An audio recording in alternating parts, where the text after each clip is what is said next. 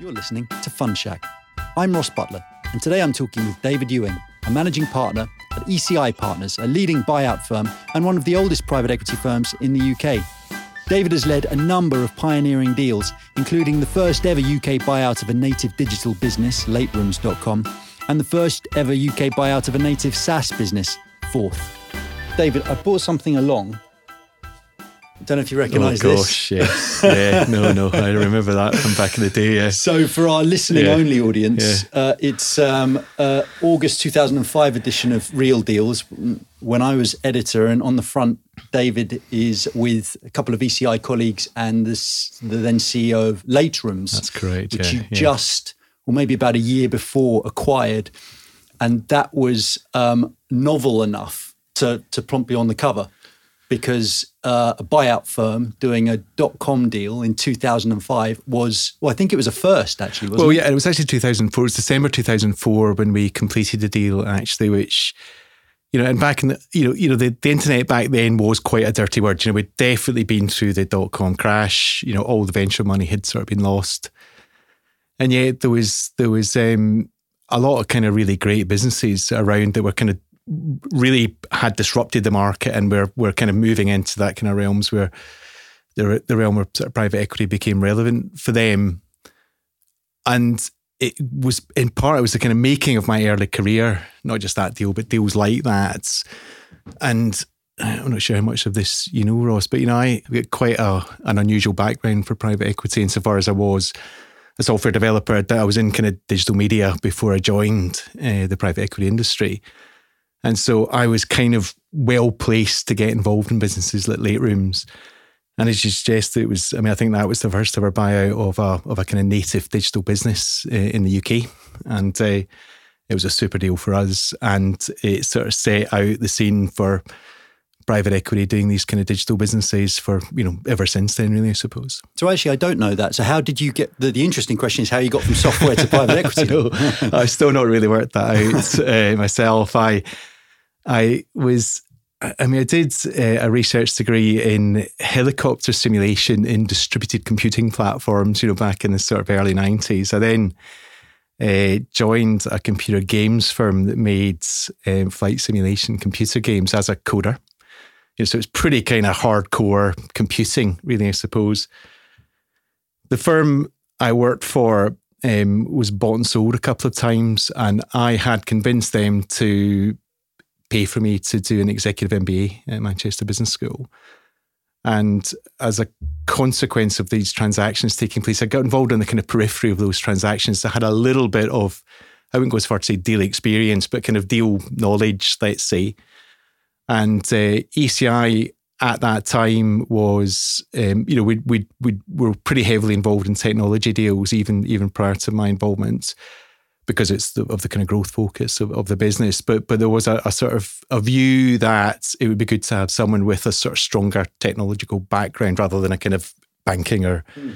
M&A advisory background to to join the team. So I joined um, at the sort of beginning of 2001. So, so, so it was, uh, it was kind of after the, the kind of dot com crash. And, you know, uh, it took me quite a long time to sort of find my feet in the business and in the industry. I think, you know, I didn't have the, the kind of the mechanics of doing deals were something that I had to learn as someone in my kind of early 30s rather than in my early 20s, mm. uh, which, um, which was quite challenging. But at the same time, I did bring something to the party that maybe my colleagues didn't bring to the party with with the not so much technical knowledge, but just a sort of just the kind of real life experience, I suppose that yeah. that, that um, most people uh, didn't have so much uh, back in those days. I was surprised at just how negative like the, the, the take I had in 2004 on the internet was. And it's like oh, yeah, yeah. H- highly controversial. And because this business is, uh, you know, and, and now it's like, well, if you weren't in that position, then you wouldn't that would that would be controversial. Yeah, the world's yeah. completely well, I, I, I, mean, the, I mean, the, I mean, asset light. You know, I mean, it's yeah. it's uh, it's uh, you know, there's no there's no. I remember we, we raised a, a little bit of debt for this transaction, and it was kind of like there's there's just some computers in the room, and, and that's it. Where's the security? You know, and and uh, you know, I didn't, th- I didn't think it was groundbreaking just because I just thought it was a great business, a great business model, and a wonderful market opportunity, and a, a great bunch of guys that were really driven to to, to make stuff happen. Um, but but coming from you know the the banks that were looking at it or other other other firms that would be considering it, it was probably quite different to most of the stuff that they were looking at at that time and before then. You know, so, so um, yeah, I probably didn't appreciate at the time that it was quite a groundbreaking deal. And I'm delighted to see that you've just shown the cover photograph and not the inside photograph, which I seem to remember is uh, four of us in, in a bed together. Bed, but yeah. the, the less said about that, the better. And so you've taken that, and I also I actually saw on your website that that I think you you did one of the first software as a service yeah, buyouts yeah, in the UK yeah, as well. Yeah, or certainly. I mean, there's there's there's. I mean, that was Fourth, uh, which was a, a, business which was a sort of native SaaS business that, that sold kind of ERP systems into the hospitality uh, sector. And and again, I mean, you, you know, that time it was still, I mean, the US was was far ahead of the UK at that moment in time. It's less so now, but at the, then it was. And, and um, there were very few businesses that were native kind of cloud, you know, single instance uh, businesses. You know, they, they, just didn't really exist in, in any great volumes in the UK at that time. And uh, Fourth, we just sort of thought was a really a really super business. You know, it was uh, it was well run. Uh, they had a wonderful proposition. Uh, and um, a kind of market which I mean hospitality as a vertical market was, was pretty interesting I think from a software perspective. It was just massively underpenetrated. You know we just see from time to time you see verticals that j- just don't have um, modern technology in them and there's a wonderful kind of land grab opportunity uh, when you see that. You know, I mean, some sectors, you know, manufacturing, finance, there's been wonderful software solutions in those sectors for forever and a day, really. You know, but hospitality, you know, retail was another one at the time, which were kind of late adopters of kind of modern computing, for want of a better phrase. And uh, and um, you know, Fourth was a was a pretty special business, I think. You know, so we were delighted to get involved in that, and. Uh, you know, we did well out of it, but it's continued to do extremely well. I was going to say, how right were you? Yeah, I, yeah. I, I think. I mean, the, I mean, the business. I mean, it's gone on, and they've they've kind of. Yeah.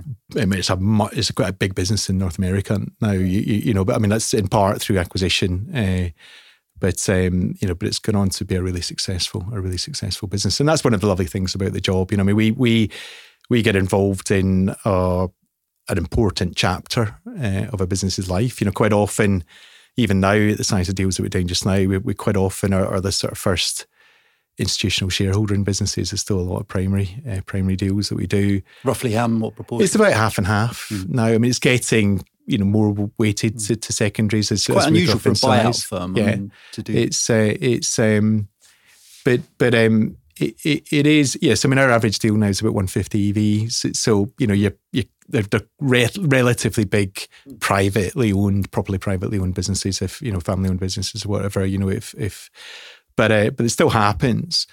But um, you, you know, recognizing that we hopefully are quite an important chapter in a business's development. But if we're doing our jobs properly, I mean, these are businesses that should go on and on to to to be successful for many many years to come, and we've got lots of great examples of that in the portfolio, a number of which have gone on to become sort of you know businesses that are transacting at well over a billion a billion pounds. You know, so so, so uh, it's great to be involved at our stage, but it's also lovely to see these businesses continue to do well, and often with secondary or tertiary deals as well. You know, the, this sort of private equity a, as is is really as it matures as an industry has has demonstrating that it can be a, a great ownership model for a long, long time with different sponsors involved at different periods in in that chain. You know, so, so as it kind of matures as an asset class, uh, this sort of sophistication uh, of the asset class is coming through. You know, and and and that's shining through in some of the example businesses that have gone from a tiny business to a huge business.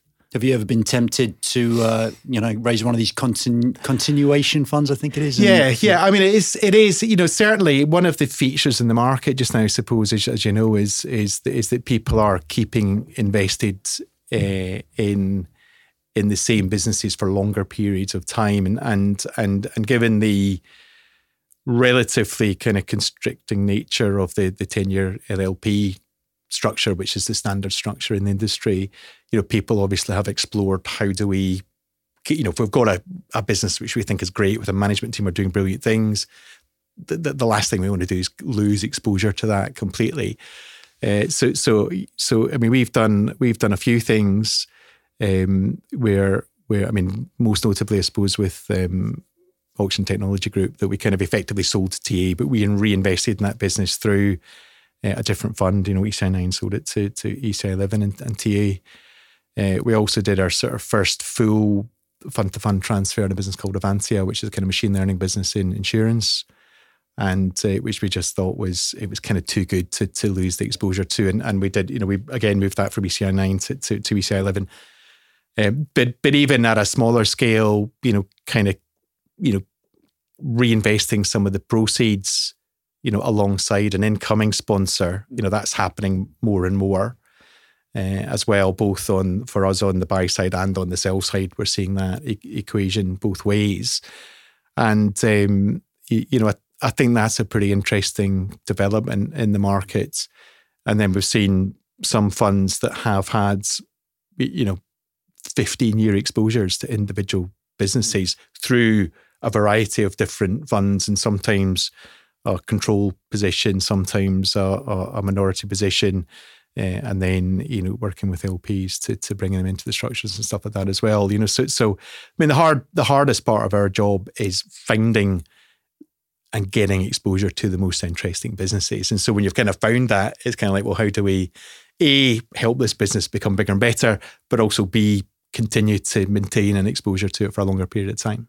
Well, so let's talk about that, how you how you originate deals. I mean, it's it's always been a competitive market. Yeah, it would be yeah. news if you told me it, it wasn't. But, but, but how are you finding things at the moment? Yeah, I, I mean, it's it's uh, you know we've got a we've got a I mean we've benefited, I suppose, from having a dedicated origination team for well over 20 years. And uh, so we've kind of, over the piece, we've probably tried and tested, you know, kind of every variant of, of what, what the art of the possible is. And, and, you know, sort of distilled that down now into, into kind of what works for us. So in principle, what we're trying to do is we want to get early and preferred access into the best businesses. I mean, that's what we're that's what we're trying to achieve, I suppose, and we, and we do that in a variety of ways. I mean, we have built our own sort of microservices AI tool, which kind of analyzes, you know, everything you can imagine and sort of pops up sort of businesses that are going to be quite interesting. So that's one one method. We also um, study the secondary market pretty. I mean, one of the nice things about secondary market is you, you know transactions are pending there. Uh, you know, so when when the VCT funds, the smaller buyout funds, and, and even our direct competitors are doing deals, you know, we will, you know, monitor these businesses pretty carefully and make sure we're speaking to all of the relevant people around those transactions, the management teams, and indeed the incoming sponsors.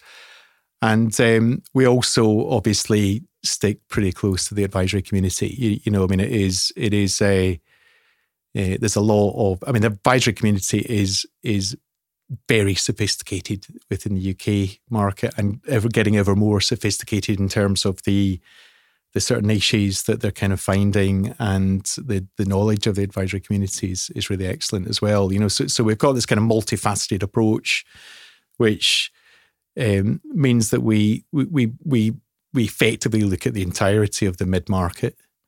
Uh, it's very, very rare that we miss an opportunity. Is it good that the advisors yeah. are getting so good? Because doesn't it mean that it's less likely that you're going to uncover something? Uh, uncovering something is great because we and we do we we have had real success at doing bilateral deals, mm. but they, they, are as difficult as sort of mm. sort of managed processes as, as well. I mean, partly there's there's typically more discovery involved uh, in these processes, as, as you can imagine. Um, but also you've constantly. It's not. I mean, it, it, we we we are paying the same high prices for the bilateral deals as we're paying for the the kind of auctioned processes that we're. You know, it's not it's not cheaper. The the um, because you you you don't have someone that has cast that kind of critical eye over the business and identified what the potential issues are and at least cons- begun the construction of a solution to those things that the advisory community does. You know, quite often they're, they're kind of harder deals to pull off um, but uh, but I mean, for us, it's you know we know we're we're going to have to, you know, to, to win a, a, deal in, in a competitive market, you know, we've got to get the economics right. So we've got to pay the highest price. It's the best deal to the management team. It's, you know, everything, all the detail that goes along with that. We also need to be the most deliverable party, you know, so we need to be able to transact quickly with minimal conditionality if there's any exclusivity, which is even that's quite rare in the marketplace that we have. And then thirdly, and really importantly, we've got to convince the decision makers, be that the, the owners, the management team, that we are going to be the best party f- for this business going forward. We can provide the most help and support. You know, so, so kind of winning the hearts and minds of the decision makers. There's, there's, there's a, and, and the, the conclusion that we've come to is that we've got to be winning in all three of these fronts in order to win the rights to to to do the deal. Yeah. You, you know, so, so it is you know, it's, it's very competitive. You know, there's a number of firms that have a similarity to us that are trying to do the same thing. And, um, you know, we benefit, I think, from having a, you know, huge portfolio experience. You know, you know, we've been doing this for 46 years uh, now as a firm. Uh, that, been, that must make you one of pretty much the oldest firm out there, isn't it? pretty, pretty much. I mean, there's there's uh, you know there's a few names that, that I mean, obviously it's before my time, so yeah. so so thankfully, but uh, but uh, there's there's a few names, so that you know, 3i, Cinven, Apax, mm-hmm. and stuff like that, that that were around then that are still uh, around in different guises just now. But in terms of the the I mean, ECI has been very um, focused on this kind of UK mid market. You know, we've, we've that that's where we are today, and that's pretty much where we were at the beginning as well. You know, so, so there's there's been the the relevancy of our history to our mm. current and future is real, and uh, I think that for us is is one of the differentiators. And so, you, and you've stayed there because you like it there. You no plans. The, the yeah. UK's uh, fantastically entrepreneurial. We're, we're all you know, kind of, I mean, I'm, I'm Scottish, you know, so I quite like it. Yeah, the the, uh, there's lots of entrepreneurs in the UK, but but also actually interestingly, I think over the over the duration of, of my career, I mean, one of the things that we've seen, which is which has changed, I think, is 20 years ago we were kind of looking to North America to to sort of see what they were doing, and and in, in some ways we were just not copying them, but but you know there were there were certainly leading indicators that we could see from from the states that would would sort of percolate the way through into the UK economy and the UK kind of deal in private equity environments. I, I think that is substantially changed now. I mean, it's not. It's there's still elements that will come that way from them to us, but increasingly there's elements that are going from us to, to them as as well. You know, so, so, so you, you know, mean in terms of like new business models, new, new, new businesses, new business models and technologies? Yeah, most certainly. You know, and I mean, we we've been invested in. You know, we we are doing a lot of bolt on activity from our UK portfolio or buying US businesses, you know, which is not something that we thought we'd really be doing, you know, 20 years ago, you know. And, and if you look at the source of that, there are things like, um, you, you know, both in, in software and in, you know, say things like, um, you know, compliance or something like that. You know, we, we've just exited uh, a business, CPOMS, which was in um, safeguarding for children in, in schools. Mm-hmm and, you know, we've got the kind of world leading safeguarding in the UK. You know, that is a market which is safeguarding in the US means metal detectors when you enter a school, not mm. actually kind of incident management of pupils who are suffering issues at home or in school or anything like that. You know, and and and and the reason why it's so well developed in the UK is is because safeguarding is taken very seriously. You know, in order for a school to pass its Ofsted uh, inspection, they need to be able to demonstrate that they are adequately managing safeguarding, and the CPOM software product does that. And that is only beginning to exist in certain states in, in the US just now. So, so the, the the the sort of in an increasing number of cases, the the kind of the development of businesses uh, is taking place in the UK and being exported to the, the US or indeed to, into continental Europe as well. You know, so, so I think we should be rightly proud mm. of the the environment and the economy that, that we live in, and indeed the place that private equity plays in that economy as well. You know, so so I think it is it, it is a it is a pretty it's a pretty good thing to do. there's nothing wrong with these guys that have gone bigger and you know sort of they're raising more money and and uh, paying more carry and stuff like that. You know, so there's no. It's I, I wouldn't. Uh, well, they're helpful to you because you know you get to exit to them. I guess. Yeah, indeed. Yeah, yeah. but that's. I mean, again, it goes back to this sort of sophistication of the market and this idea that that actually there's that there's kind of a private equity solution for every, every situation, uh, give or yes. take. Let's say, you know, which uh, which perhaps wasn't the case 20 years ago.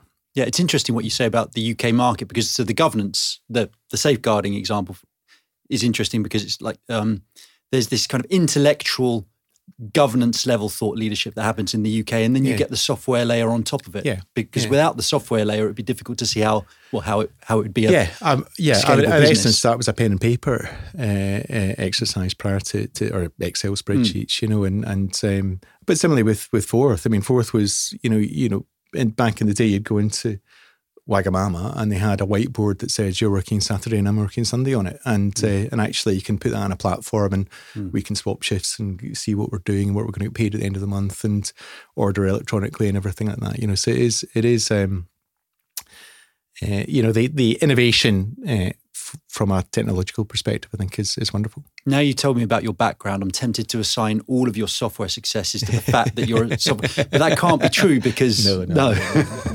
so I think I think there is there, there I mean, first of all, the, the any knowledge that I have is is is is massively out of date. Um, you know, certainly you do from a uh, you, you maybe do think of businesses through a kind of architectural lens or a data lens, which if you're an investment banker, you maybe don't, you think of it through a kind of financial lens primarily, you know, so, so you maybe are coming at things from a slightly different angle. Mm.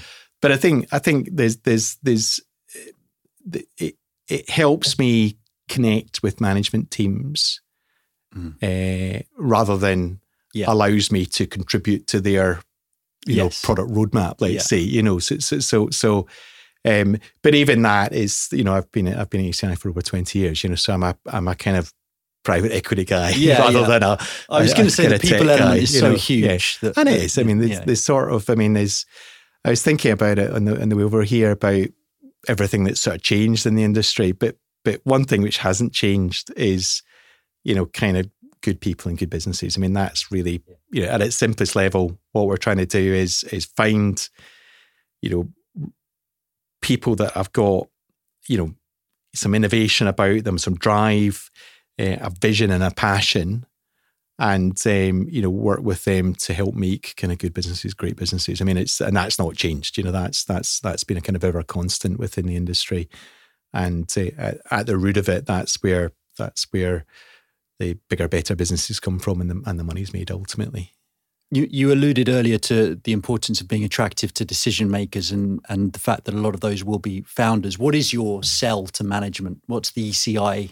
Um, yeah, I mean it's and it's it's it's pretty nuanced, really. I suppose you know. If, I mean, if you look at the the, the, the there's some basic things you know, kind of do what you say you're going to do.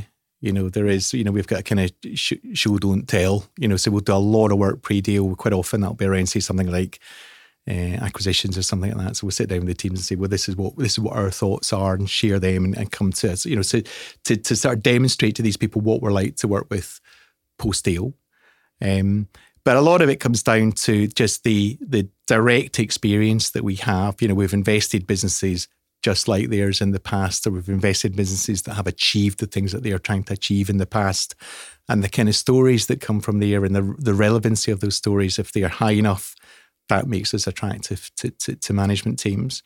And then there is just the kind of, you know, to be a good partner, you, know, to, to which which is is everyone in the industry obviously has got an ambition to, to do that.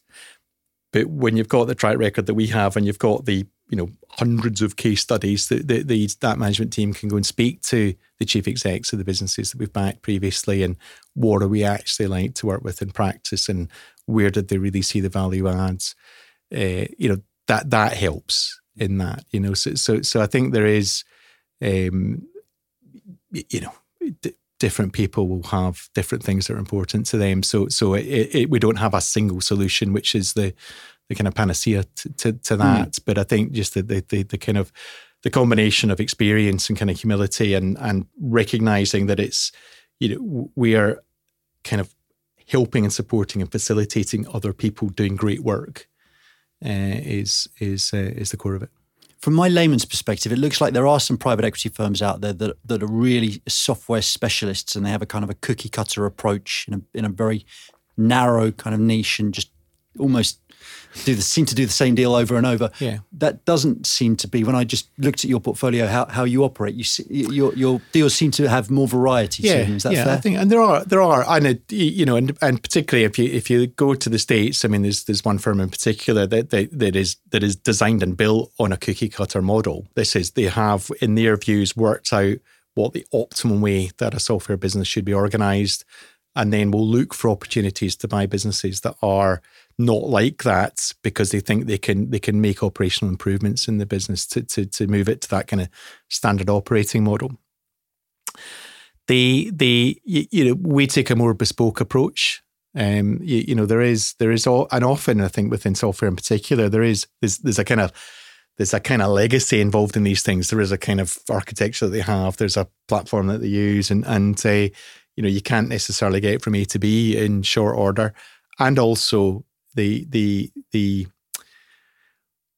where BS kind of changes over time a little bit as well, you know. So so, but I think it is just down to to to people really, and you, you know, obviously, eh, often it's not like the the technical part of a business often isn't the most important part. It is the, the product, the service that they're delivering, the features and benefits of their offer to their customer community. That's the thing that we're really most focused on. Um, but but even in that, I mean, if you take something like um, product management, um, you know, the the the I mean that that, that is one area that, where the US is definitely in front of the UK. You know, they do have a much more product first view of the world as opposed to in, in, the in the US. They've got they they kind of think but, about product more, the better structured product management right. and, and, product roadmap. Whereas we're more focused on the um, technology itself? Yeah, perhaps, you yeah. know, and particularly in founder businesses, they might have, you know, they, they might have been technologists themselves right. and they kind of, they set down a certain path yeah. and, and product is, is not managed independently of technology. I see. Uh, let's yeah. say. Uh, so, so we quite often see that in the, in the portfolio. But, um, you know, it is, it is, you know, you know, we're often, we're, we're dealing with, you know, relatively small businesses, you know. So, so as I said, on average, they're about 150 million EV, you know, maybe eight, nine, 10 million of EBITDA, that sort of order on the, on the way in. So there's still businesses that are relatively young, um, you know, maybe 10 or 15 years old. Um, they, they've they've they've got a lot of growing pains, uh, and um, you, you know, often what we're helping businesses do is kind of just bring some experience to how we deal with growing pains. Uh, um, which is ever present, really, I suppose. And presumably, you have to do a lot of management succession, given you're buying from founders. Yeah, so. yeah. I mean, there is, there is, um, and and it, it would be quite typical for us to do deals where the founders are still involved as managers, um, and quite often a transaction is is facilitating them to sort of de-risk their personal sort of uh, economics a bit, you know, take some cash off the table, reinvest some cash in the business, but also then work through some management succession, you know, to enable them to, if they want to, you know, to to leave the business as a shareholder and as a manager when we come to exit, you know, so that will be a quite a common story uh, that we have with people, and and uh, you know, we've got lots of examples where that's worked well. Uh, and um, and often as well, there's there's there is a lot of supplementing the management team that goes on. You know, particularly if you're looking to do, you know, to double or triple the size of the business or to grow more aggressively through acquisitions. Quite often, you've got you've got to beef up the senior team quite a bit. You know, so there is a lot of thought that goes into the people uh, within the portfolio companies, and um, you know, at the same time, you, you, you, know you you we're, we're backing there's an incumbent team that have been really successful that has alerted us to the business that's made it of interest to us. So how do we kind of continue to get the best out of that incumbent team but supplement them to to really kind of push the business forward? There's lots of exciting things to say about your portfolio, but I'm going to pick out the probably the most mundane thing you yeah. could say about it, which is that I noticed that they all seem to be in kind of like commuter belt towns around the like like New Malden is quite close to where I live, and you know Watford, yeah, and yeah. Uh, they're all in industrial. So you, are in central London's ECI, yeah. but actually to do your to do the real business. You go out to these. Yeah, absolutely. And and and just you know, we we've got an office in, in Manchester. We have had for twenty five years. I was I was based in Manchester for ten years at the beginning of my career. We've opened an office last year in New York to help our portfolio in the UK expand into North America. Um, but a but a business like um, CPOMS that I mentioned earlier was in Skipton in North Yorkshire. You know, so so we are. Uh, sadly, we don't do many deals in Scotland. But try have tried uh, for a long time to, to rectify that. But uh, but um, you know, we we go to where the businesses are. You know, and um, and and you know, going back to the sort of strength and depth within the UK economy and that entrepreneurship, that that exists throughout the country. You know, that is not a southeastern phenomena. Um, um, you know, so, so we've we've invested, and Late Rooms obviously was based in Manchester. You know, it's uh, oh yeah, of course, yeah, yeah. yeah. So you got an office. You, you, ECI has an office in America to help your businesses launch uh, over yeah, there. Yeah, so yeah. so so uh, you know, it's it's been uh, you, you know, although we are a, a kind of UK fund and ostensibly we're investing in businesses that are headquartered or founded in the UK, about forty percent of the portfolio revenues are overseas, mm. and um, and indeed um, we've got a couple of businesses recently that have effectively transitioned their headquarters from the UK to the States during our kind of ownership period. And they're now almost, you know, they would be thought of really as North American businesses rather than UK businesses, I think. Um, you know, the chief execs based there, and and um, and so quite often, you know, we we are looking to get exposure to you, number one thing. We want these niche markets with strong sustainable growth, growth drivers. That's the kind of number one component of the investment strategy. And so we we find a business uh, that, that's that's in that market, um, the market leader in a niche market. Um, the, the, the, there's lots of good things about that, but one of the bad things about that is that your your total addressable market is capped if you're a UK only provider. You know, so so a very very common theme within the portfolio is how do we start or continue to expand the international footprint of the of the business. And um, you know, whilst we've done a lot in China, we've done a lot in Europe. Uh, you know, North America is you know history has shown us that North America is where the types of portfolio companies we're investing in are primarily looking at. And uh, you know, so we we we were just sort of spending a lot of time there. We do a lot of acquisition, bolt-on acquisitions in North America, and uh, you know, thought it would be sort of prudent to put some feet in the ground there and um, you know really try to sort of add a bit of more oomph to to that expansion. And so um, do you have any examples of portfolio companies that have taken this concept, their concept to America, and, and have and have thrived in that incredibly yeah, uh, presumably? Uh, well, Fourth is a good example of that. It Was probably one of the first ones yeah. that, that really worked. You know, we we did you, you, know one of the one of the sort of challenges i suppose is is that you know we're investing in businesses that are growing quickly yeah. and um, it's it's actually quite difficult to pull that off on an organic only basis mm. So, so, so, so, you know, if you're growing at 25, 30% in the UK and you start a nascent organic, mm. uh, you know, to, to in order for that, one. in order yeah. for that to be 25, 30, 40% of, of the total revenues in four or five years time when we exit, you've got to really, you've got to really go some organically in that. So, so, so typically there would be a kind of a, a, a dual uh, uh, uh sort of process whereby we, we are looking at acquisitions and internationally, specifically in this instance in North America. And uh, but also we've got a kind of organic go-to-market plan as well, and we did that with you know going back uh, in, into the days with Fourth. You know, we bought a business Adaco in Connecticut, um, which you know which had proper traction in the in the kind of hotels market in in in North America, and then we brought some of Fourth's products in. We could kind of bolt onto the kind of inventory product. We could bring our people products in there and uh, cross sold that very effectively. So by the time we exited the business, it was clear we were going to it was a it was going to be a US buyer, and the the, the next big chapter of the business was going to be US expansion. You know, so so and that's uh, lo and behold what happened. But there's lots. I mean, there's there's there's a plethora of examples of of that kind of international expansion. Sure.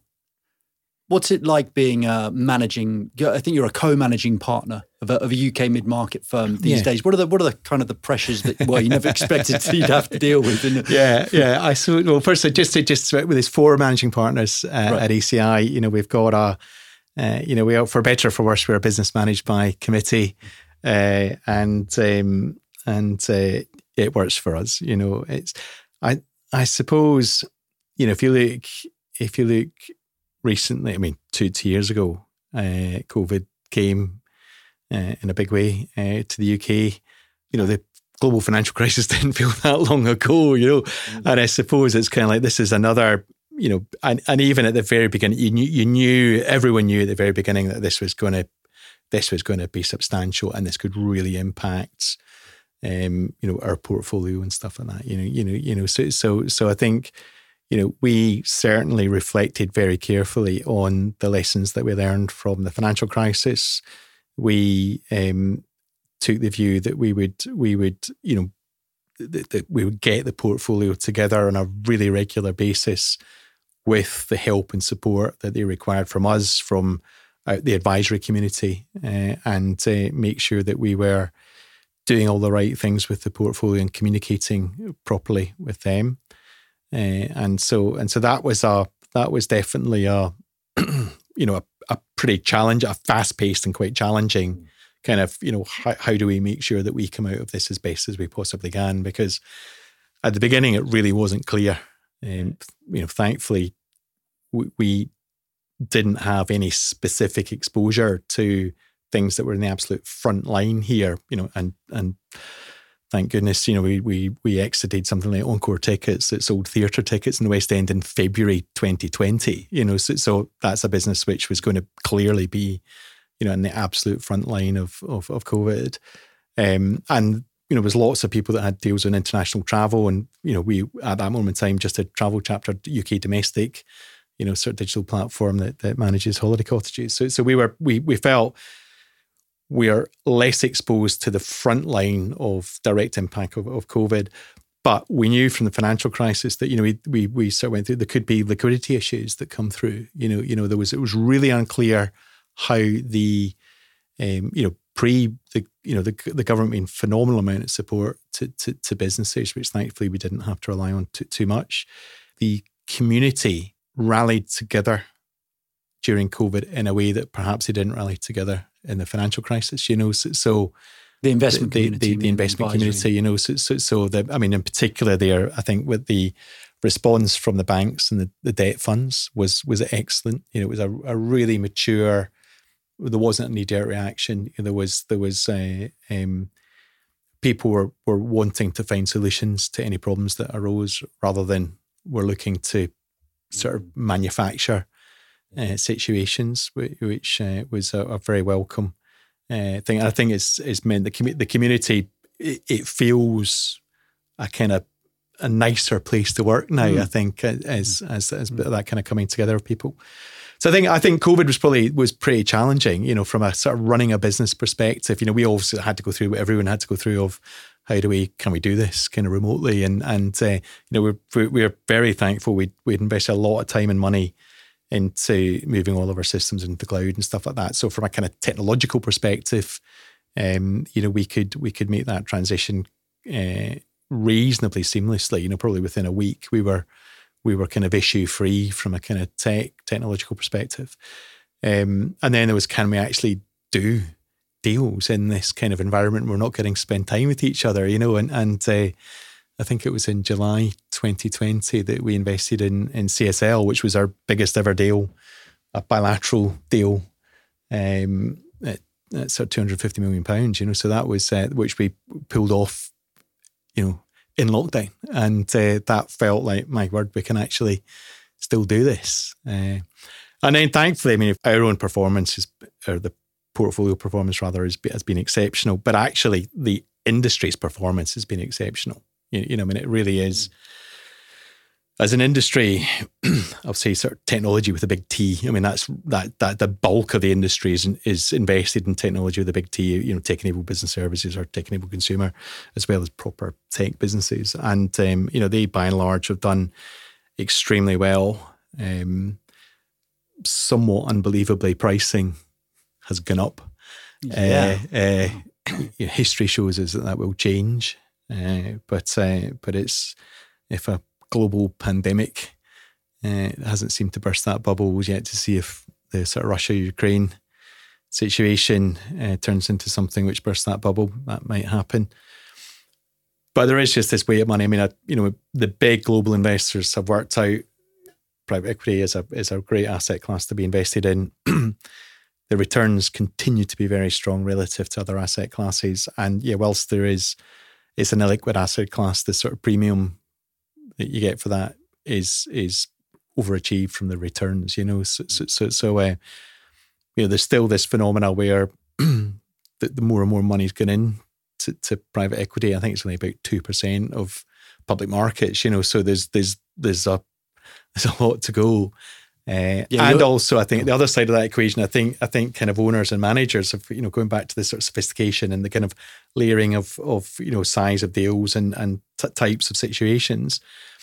Managers have also worked out that um, of managers of portfolio companies yeah. or of companies or owners of companies I've also worked out that, that private equity can be a long term solution. You know, so there's this kind of there's more money coming in.